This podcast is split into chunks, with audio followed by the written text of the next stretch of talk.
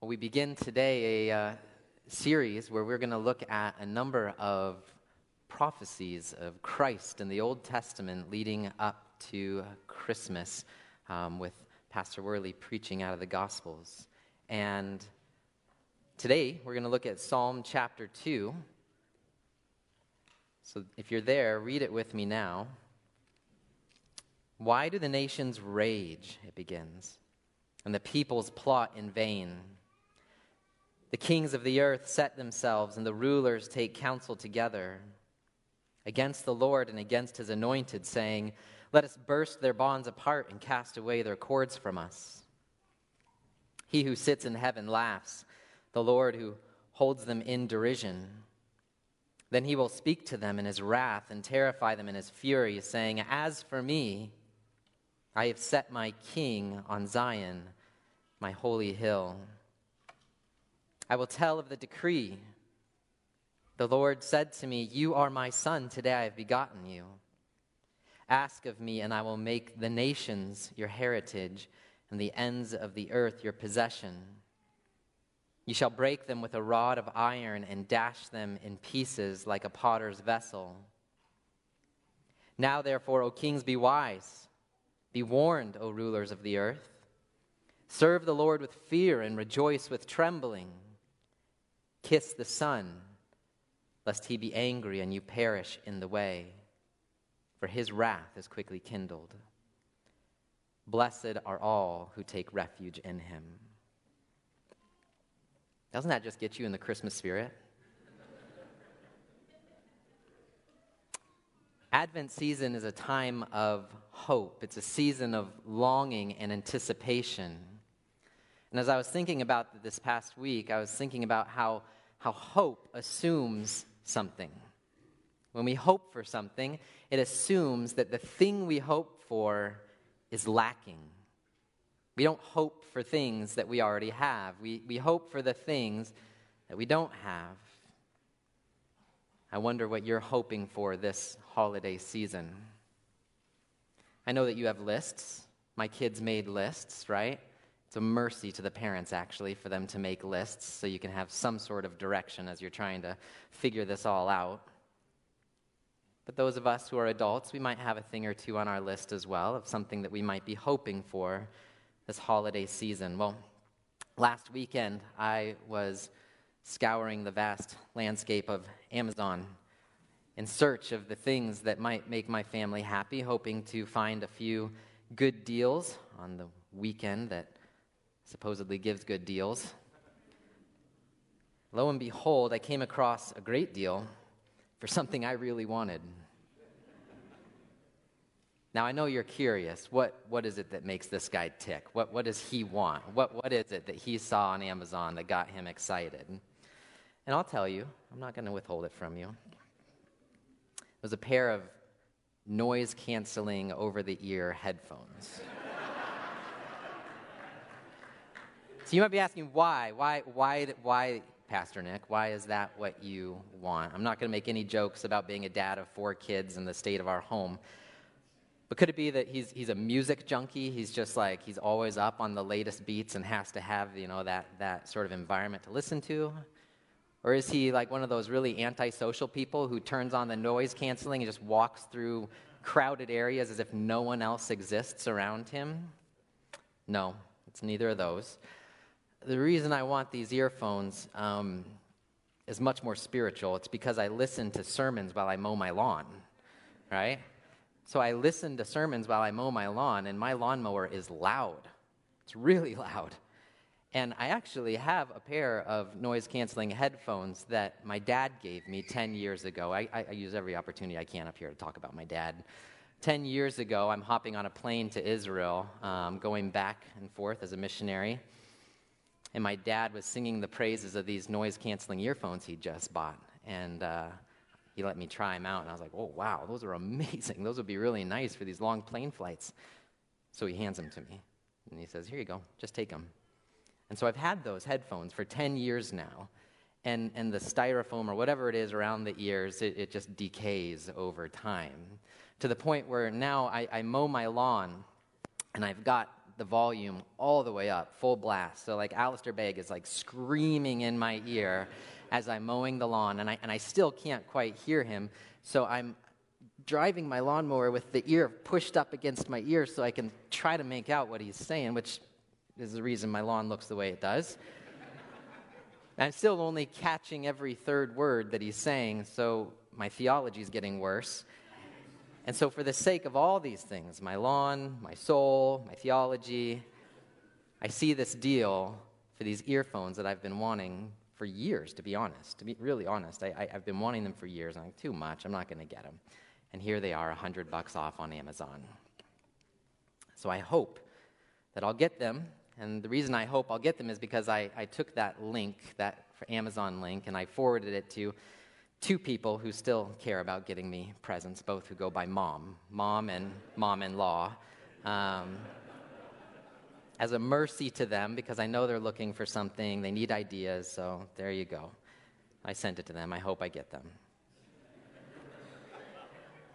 when we say Advent is a season of hope, what we are saying is that it is a season of longing for something that we don't already have. But immediately we might see a problem there as Christians. How is Advent a season of hope when Advent is leading up to the time when we remember Jesus' birth, his coming to earth? Hasn't Jesus already been born? Isn't he already here? How do we hope for something that we already have? Well, Psalm 2 helps us to address that question because there's more to Advent than just hoping for the Messiah's birth. And Psalm 2 and many other prophecies about the coming Messiah teaches us just that, that we hope for more than just the Messiah's appearance. What the prophets of old hoped for when they looked forward to the Messiah is actually the very thing that we still hope for today. And we'll see that in Psalm chapter 2. David begins this psalm with a question and an observation, both of which highlight that something was missing in David's day, something worth hoping for. So David begins Why do the nations rage and the peoples plot in vain? The kings of the earth set themselves, and the rulers take counsel together against the Lord and against his anointed, saying, let us burst their bonds apart and cast away their cords from us. In these first few verses, David describes a world that is at war. According to his observations, rage is the emotional climate of the day. Plots of rebellion are being whispered between the nations and their rulers. Sedition, the banding together and rising up against authority is their aim. And their rallying cry is freedom. The object of all this rage and rebellious plots and seditious aims is none other than God Himself and His anointed King. That is who the nations hate. That is who they wish to be free from. In these opening verses, David describes a world that is at war with God. A war where humanity sees God as enemy number one. A world where God's rule is perceived to be bondage and where freedom is sought from Him rather than being sought in Him. In these opening verses, David describes a world in which something has gone missing. And what's gone missing is a right relationship between creatures and their creator. What's missing is peace between God and man. And in the place of peace, we find creatures who rebel against their creator and image bearers who aim to be free from the one whose image they bear. In writing all of this, David was describing his day, that's for sure. But he's describing ours as well.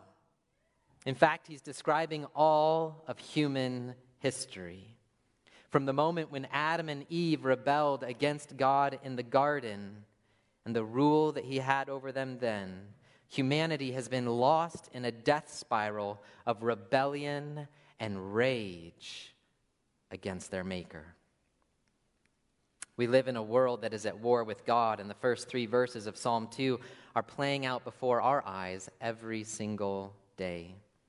So we see it in the organized oppression of Christians in modern day countries like China and Iran and North Korea.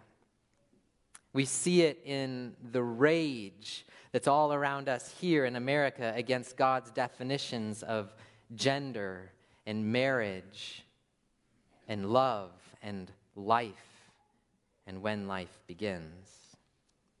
We live in a world where people not only disregard God's reign, they actually come together to plot against him in order to overthrow it. We live in a day when the enemies of God fund movements and create campaigns aimed at overthrowing any hint of his reign or influence on, on, our, on our society, past, present, and future. Most recently, I heard of an individual who has now spent $422 million bankrolling the efforts to make gay marriage legal in all 50 states.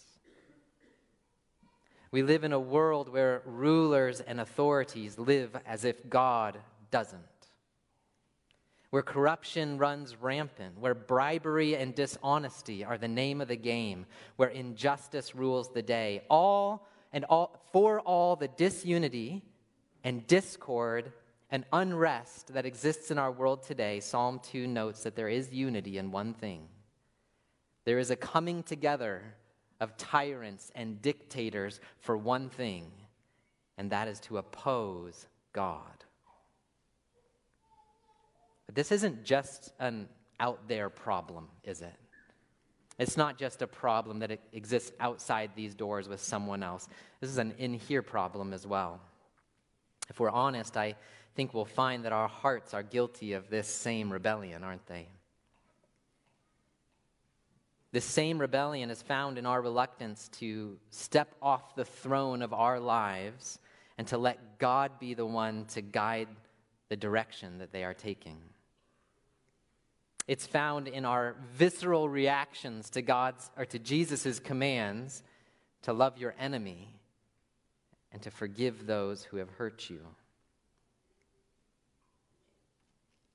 This seditious heart is present in our quiet rebellion against Jesus' invitation to abide in me, as we always find another reason for why we just don't have time for that. It's displayed in the social media posts and impassioned conversations that reveal where our true political alliance is found, being to the human, earthly political parties of today rather than to the kingdom of heaven. And in all of this, I want us to see that something is missing. And what is missing is this right relationship between the Creator and His creature. What is missing is an acknowledgement of God as God. What is missing is the truth that submitting to God's reign is not slavery, it's freedom.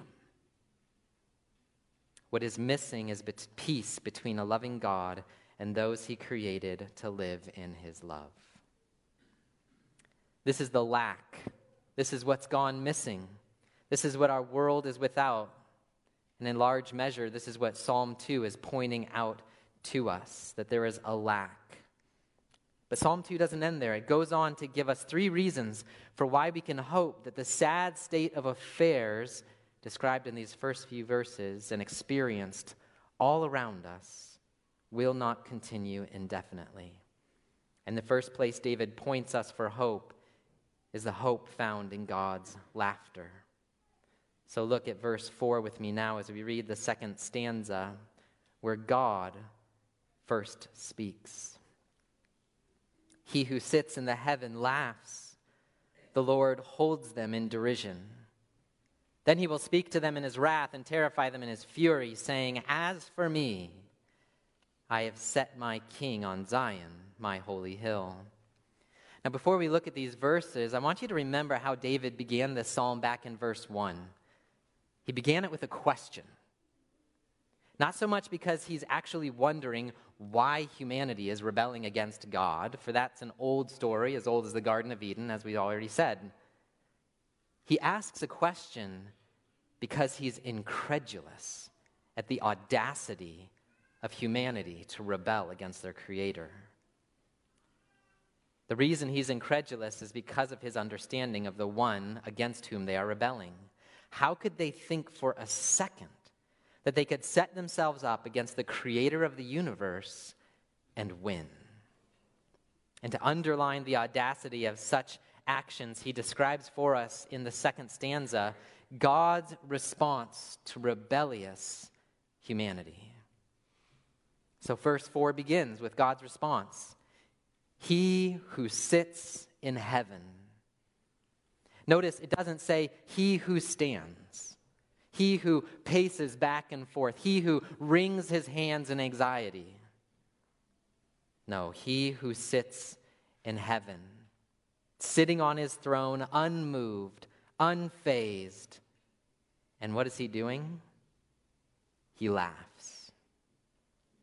There's a scene in the Star Wars movie, The Return of the Jedi, where a disguised Princess Leia comes into the home of Jabba the Hutt demanding to be paid a bounty for the great Chewbacca, who she supposedly has captured and brought in. But Jabba doesn't agree to her requested amount. And when he asks her why he should pay so much, they bargain a little bit back and forth. Why should he pay so much? The answer is because I'm holding a thermal detonator, right? We don't, what is that? It's going to blow everything up, right? A bomb of some sort. It's a threat. It's an act of sedition against Jabba's great power in his own home. And what follows is one of laughs, uh, one of cinema's most iconic laughs. Can you hear it in your own head? The oh, oh, oh, oh, oh, oh, oh, oh, right? And then he says something in, in Jabba speak. That's how God responds to those who rebel against him. That's where the analogy ends. It really doesn't line up much more beyond that. I think the very next thing he says is, I like scum like you, or something like that. But God laughs at those who challenge his authority, and there is much to be hoped for in that laughter. For behind that laughter of God is a heavenly Father who is not threatened by the plots or schemes of marketing campaigns or the rage of the masses or the rebellion of mighty rulers and dictators and kings. Behind this laughter is a heavenly Father who remains unthreatened by the plots of the likes of Kim Jong un or Vladimir Putin or Xi Jinping. He remains unfazed by the plans of Planned Parenthood or the new sex education in the public schools. He's unmoved by advertising campaigns aimed at destroying a biblical understanding of marriage or gender or life. And he's also not dethroned by the rebellious thoughts and impulses of our own sinful hearts. In the face of each of these threats, he simply laughs. And that ought to be a hope to us for it speaks of his sovereign power over every opposition, every person, every nation, or every king who might dare to set themselves up against him. He is unmoved and unmovable. He is our sovereign God. But as much hope as his laughter may bring us, it is not his only response in these verses. If all God did was laugh, we might wonder if he takes such opposition lightly or if he lacks the power or perhaps even the goodness to do something about it. Neither of these could be further from the truth. God takes these matters very seriously, and he's very capable of handling them, as the following verses reveal. That he takes these matters seriously is seen in verses 4 and 5 when David says he will hold these rebels in derision. Then he will speak to them in his wrath and terrify them in his fury. Behind God's indignant laughter is a fury terrible to behold. We don't like to talk about God's fury that much, do we? I had the pleasure of going to an apologetics conference with our students a few weekends ago, and it was, it was truly a terrific conference, very well done. But I went to one breakout session on the topic of hell. And I was shocked as I sat and listened to the speaker who, who explained why hell must exist for 45 minutes, but not once did he mention God's wrath or his fury against those who challenge his reign. It's not a popular topic, but our passage is one of many that make it clear how much God hates the rebellion of his creatures. In his holiness, Psalm 2 makes it clear that such actions will not be ignored by God. They will not go unpunished. There will be wrath to pay. The million dollar question being who is going to pay it? Perhaps it's no coincidence that the very next verse introduces God's chosen king. As God speaks and says, As for me, I have set my king on Zion, my holy hill.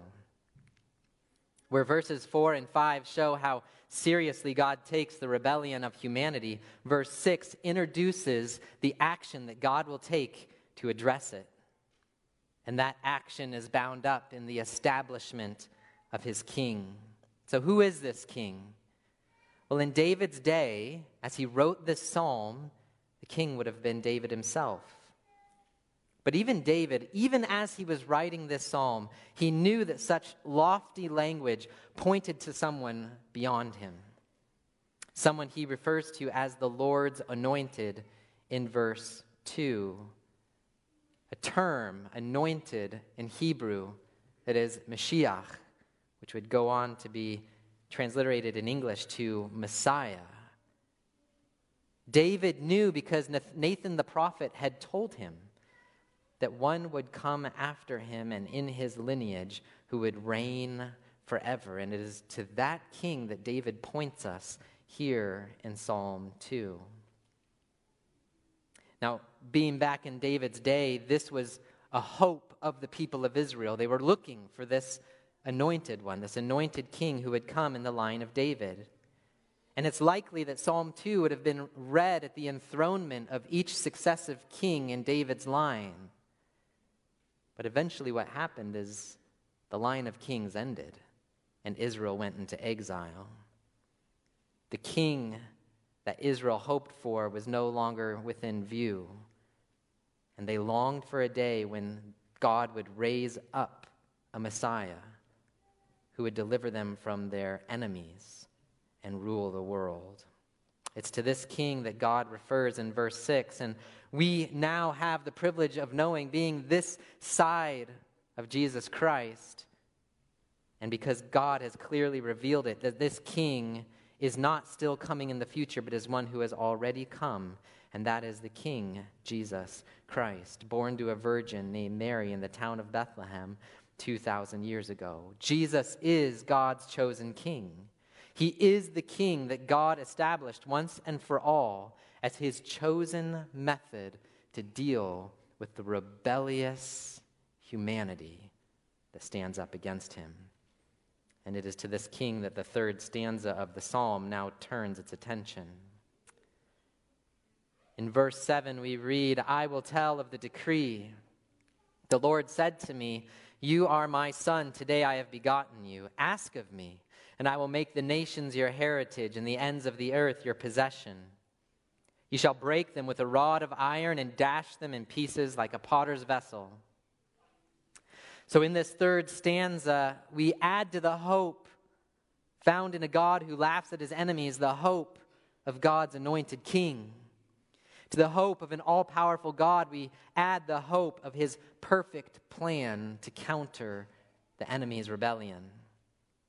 And that hope is bound up in God's anointed king and in a decree that God has made to this king, as we see in verse 7 there. A decree by which he affirms three things will be true of his anointed. First, in verse 7, he affirms that this king has been appointed by God himself. You are my son, he says. Today I have begotten you. Now, behind This decree in the time of David, when he wrote it, was the understanding that the king of Israel was like a son of God, not in a divine sense, but in a representative sense. Because God had revealed that the people of Israel in Exodus 22 were his firstborn son. And so it was natural to call the king a son of God as a representative of the people before God. And that's likely behind the idea here as David wrote this psalm, this decree. It was a declaration that was to be made of each successive king on the day when they were enthroned. You are now the Son of God, representing Israel before God. Today I have begotten you, in the sense of today you have been enthroned as that representative. But David, helped along by the Holy Spirit, said more than he realized at the time when he wrote these words. For the king who would ultimately fulfill these words would be the Son of God, not just in name, but in nature. We see that Jesus is the ultimate fulfillment of this verse time and again in the New Testament. In fact, most commentators see Psalm 2 as being behind every affirmation of Jesus' sonship. So I'll mention four to you. At Jesus' birth, the angel announces to Mary that he would be called Emmanuel, God with us. At Jesus' baptism, a voice rings out from heaven that says, This is my beloved Son, with whom I am well pleased. At the transfiguration, those very same words are said once again This is my beloved Son, with whom I'm well pleased. And to it is added, Listen to him. And then Paul, in writing about Jesus' death and resurrection, he says that Jesus was declared to be the Son of God in power according to the Spirit of holiness by his resurrection from the dead. In each of these places, we see echoes and fulfillment of Psalm 2. Jesus is the Son, begotten by God, come to rule the nation. So, first and foremost, we have that he is appointed by God himself. Second, this king will have God's full support. We read in verse 8 the Father's decree to his Son is that he need only to ask, and God will deliver the nations into his Son's hands. He even speaks of the nations as being his Son's inheritance, his heritage.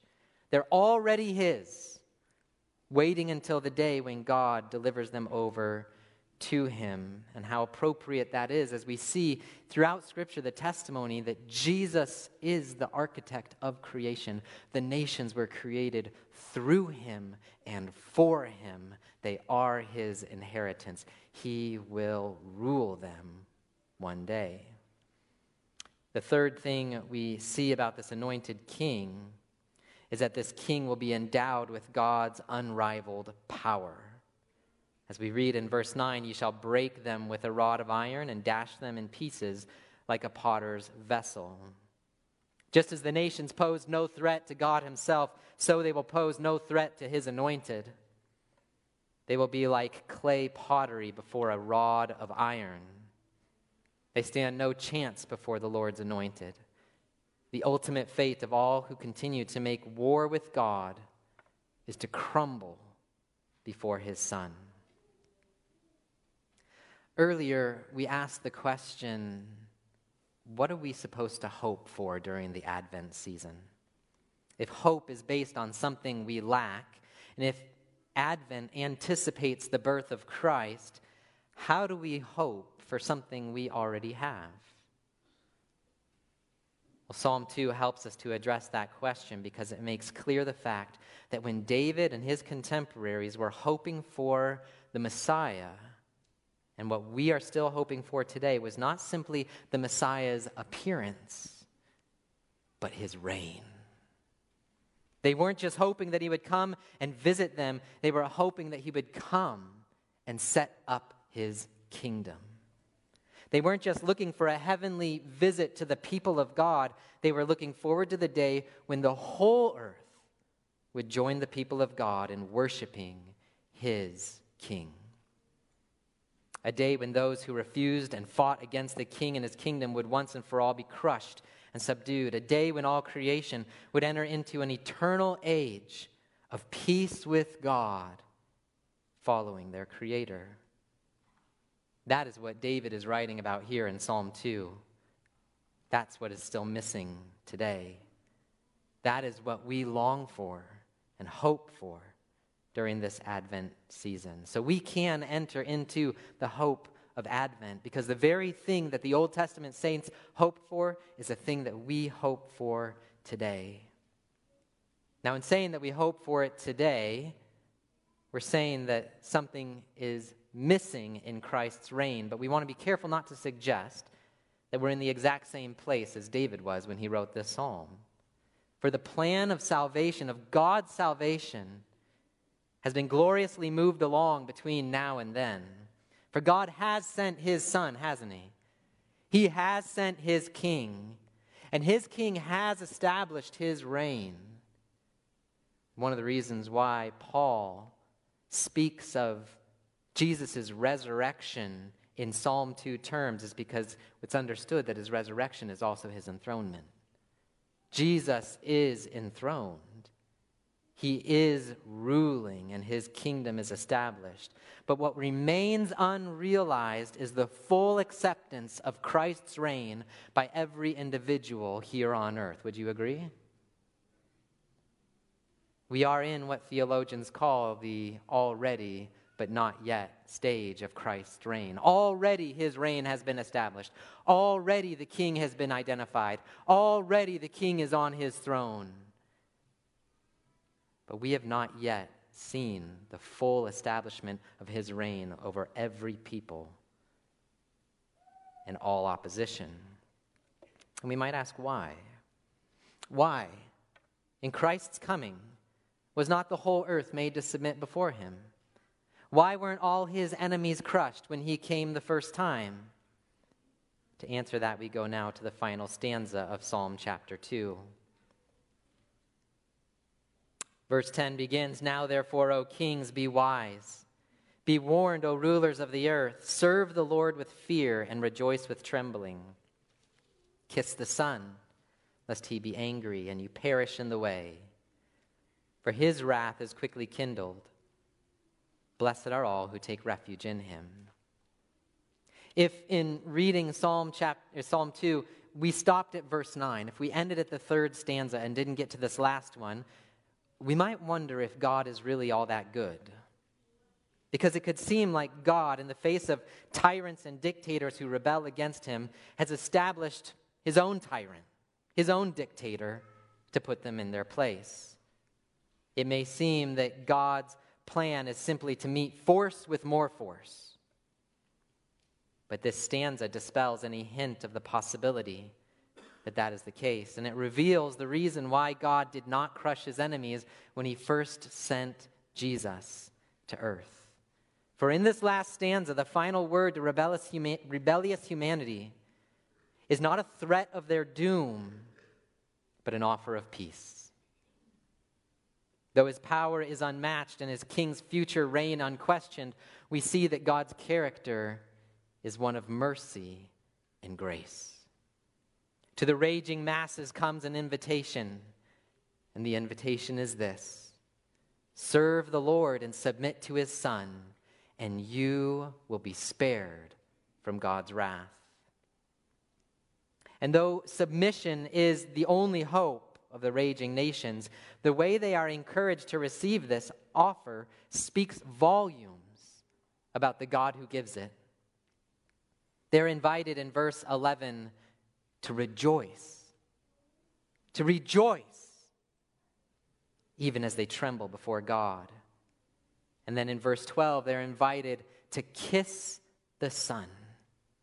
Such an intimate action, communicating not just their acceptance of his reign, but even their welcoming and love for it, even as they seek to avoid his wrath.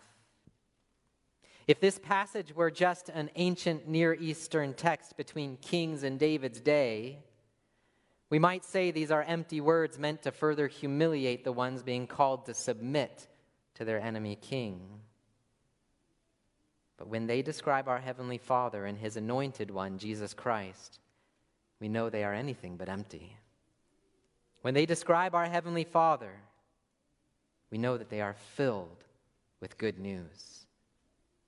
Here is the gospel in the Old Testament, written hundreds of years before Christ. They are filled with grace, inviting rebels like us to submit to Christ, not only in word, but also in heart and emotion with joy and trembling. To joyfully receive and follow and obey Christ for who he is, God's appointed king, chosen to lead his creatures back to their creator. And the final line of the psalm only confirms that this is the case as the rebellious masses are promised not just peace, but blessing. Blessed are all who take refuge in him. How sweet is our God!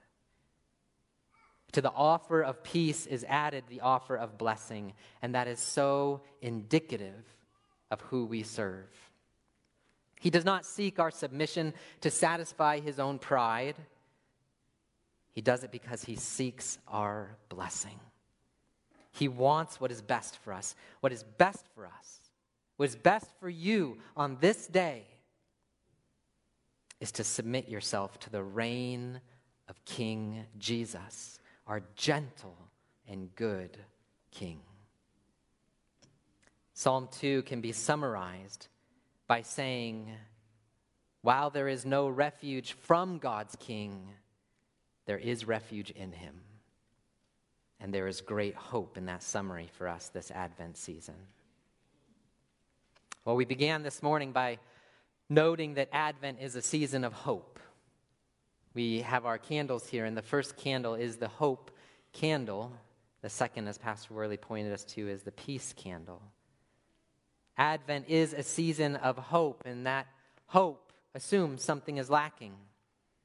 And Psalm 2 helps us to see that while the hope for Messiah, God's anointed king, has already appeared in Jesus Christ, what we still hope for today is the establishment, the establishment of his kingdom.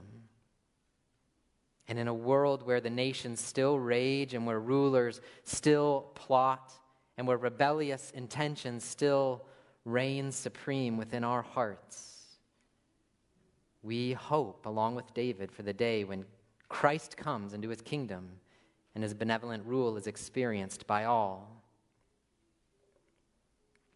This is really good news for us today. It's really good news because while we hope for it, it's also available to us to enter into today. You remember how I told you that I saw something I was hoping to get for Christmas? Well, I have a confession to make. It was purchased for me already. I know that because the person who purchased from it for uh, it for me, they don't live nearby, and so they, they just had it shipped to my house. Makes it a little bit easier. It already came, and I got it, and I opened it up. I, I saw it's in the box there. What do you think I should do with it? I'll tell you what I did with it. Right here. Oh. Right? When something that you are desperately hoping for is presented to you, you don't have to put it on the shelf for another day. You don't have to wait for Christmas to open up this hope. God is offering you an answer to what is missing in your life. And what is missing is peace with Him. He offers that to each and every one of us, and He has made a way for us to accept it. And the way we accept it is through the finished work of His Son, the anointed King, Jesus Christ. Jesus Christ is the one who paid the wrath of God on your behalf. He took it on your behalf and you have the opportunity to accept the hope of a right relationship with God. And I want to encourage us in three ways to enter into that hope this Advent season. The first thing I want to encourage us to do is to do what Psalm 2 is calling the kings and the raging nations to do at the last stanza there, and that is submit to God's king. Submit to God's king. Jesus, when he came to earth, he came not with a rod of iron, but he came as a little baby. Gentle and lowly, he would be described later on. And he came with an offer that any who would repent of their sins and believe in him as God's anointed king would be saved. And that offer is still true for each and every one of us today. For those of us who are here today who have taken that offer and put it on the shelf, can I encourage you? Today is the day to open that gift. Whether you are one of our younger kids, our students, one of, someone in our youth group, or if you're a newer member, you're just attending with a friend, this is first time you're hearing about these things, or maybe you've known about them for a long time. This is a gift that has to be opened, it has to be received. Don't let it sit on the shelf collecting dust any longer. Submit yourself to God's chosen King through repentance and faith. For the rest of us who have already submitted ourselves to God's reign, I would encourage you know that this is an ongoing work, isn't it? There are dark corners of our hearts that still rebel, that are still in active rebellion against God's anointed.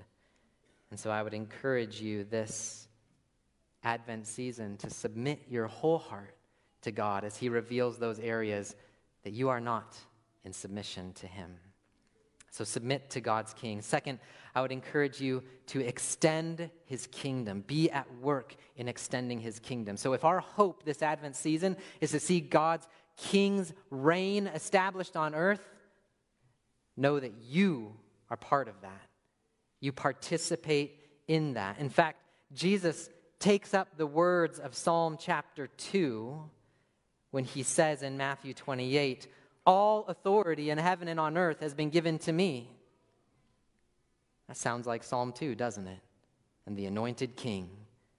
And then what does he say? He looks at his disciples and he says, Go therefore and make disciples of all nations. The nations are his inheritance, but he calls us to be the ones to bring them into his kingdom. Know that when we do that, we are entering into the hope of Advent the hope of seeing Christ's reign extended and established here on earth. Finally, trust. Trust in the God who promises he is able to bring this about. We live in a day where there is much rage rage and plots and schemes and opposition to our King and against his people, us, the church. But Psalm 2 promises us that God laughs in the face of such opposition. Trust that He will bring it about in His good timing. And to refer to the book that we just finished studying in Revelation, we see further allusions to Psalm 2, where we read in Revelation 12, verse 5, that there was a woman who gave birth to a male child, one who is to rule all the nations with a rod of iron that her child was caught up to God and to his throne.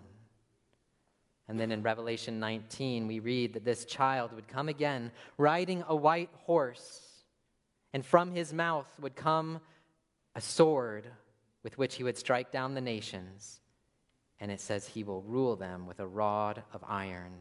God will bring about this vision. May it be established first in our hearts and then in the hearts of our neighbors as we trust in Him to bring it about this Advent season. Let's pray.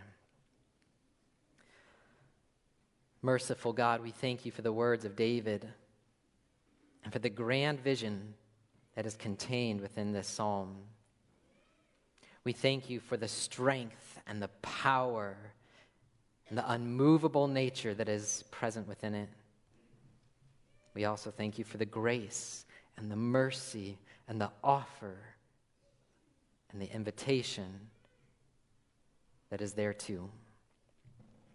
I pray today that you would help us, help those who have not received that offer to come into your kingdom this day, not to let it sit on the shelf any longer, but to take that gift and to open it. I pray for those of us who follow you already, who have already opened that gift, that you would be at work through your Holy Spirit, rooting out the dark, rebellious corners of our heart. I pray that you would empower us as a church to be a church that so longs to see this hope realized that we give ourselves often with energy to the work of spreading the good news of the kingdom of God. And I pray that you would root deep down in our hearts a deep trust in the God who laughs at opposition and who promises that when the time is right, he will establish Christ's reign over all the earth. To that day we look forward. In Jesus' name, amen.